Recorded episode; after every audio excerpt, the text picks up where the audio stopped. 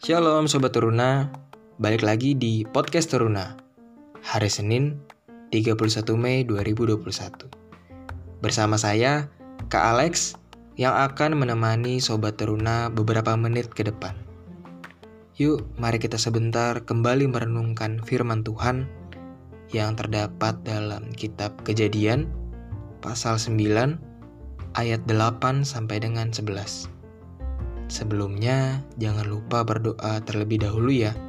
Audionya bisa di pause dulu. Tema renungan kita, kesetiaan berbuah janji. Ada satu kalimat yang menyatakan, jangan membuat janji jika tidak ingin ditepati. Wah, kalimatnya sangat menarik bukan?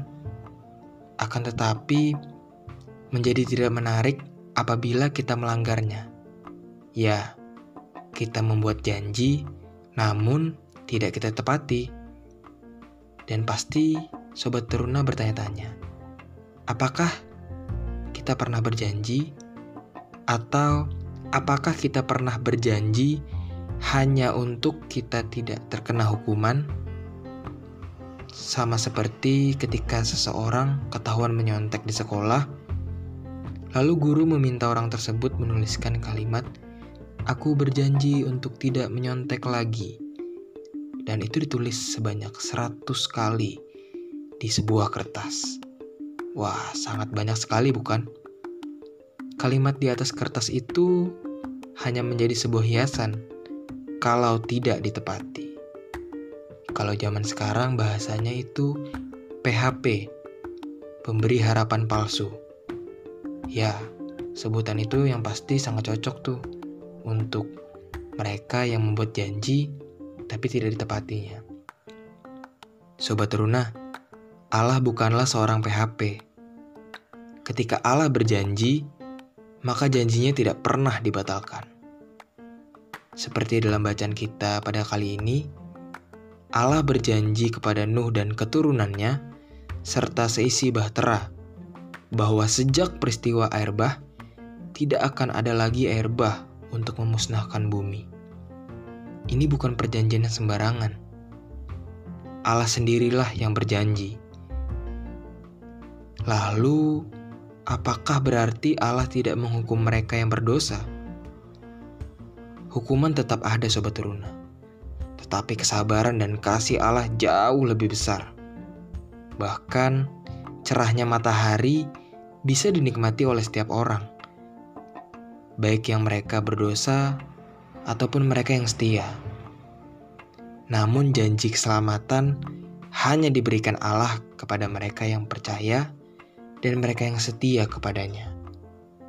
Sobat Teruna, mari kita belajar dari Nuh.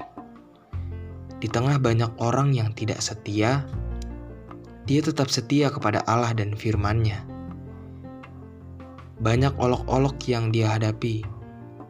Banyak orang yang mengejek dia. Banyak orang yang menghina Nuh. Karena kesetiaan yang dilakukannya kepada Allah. Namun dia tidak bergeming. Dia tidak menanggapi. Dia hanya diam saja oleh hinaan, oleh ejek-ejekan orang terhadap dia. Dan apa yang dilakukan oleh kita sekarang. Ketika kita dianggap sok suci oleh teman, setiakah kita membaca renungan SBTH ini? Setiakah kita berdoa?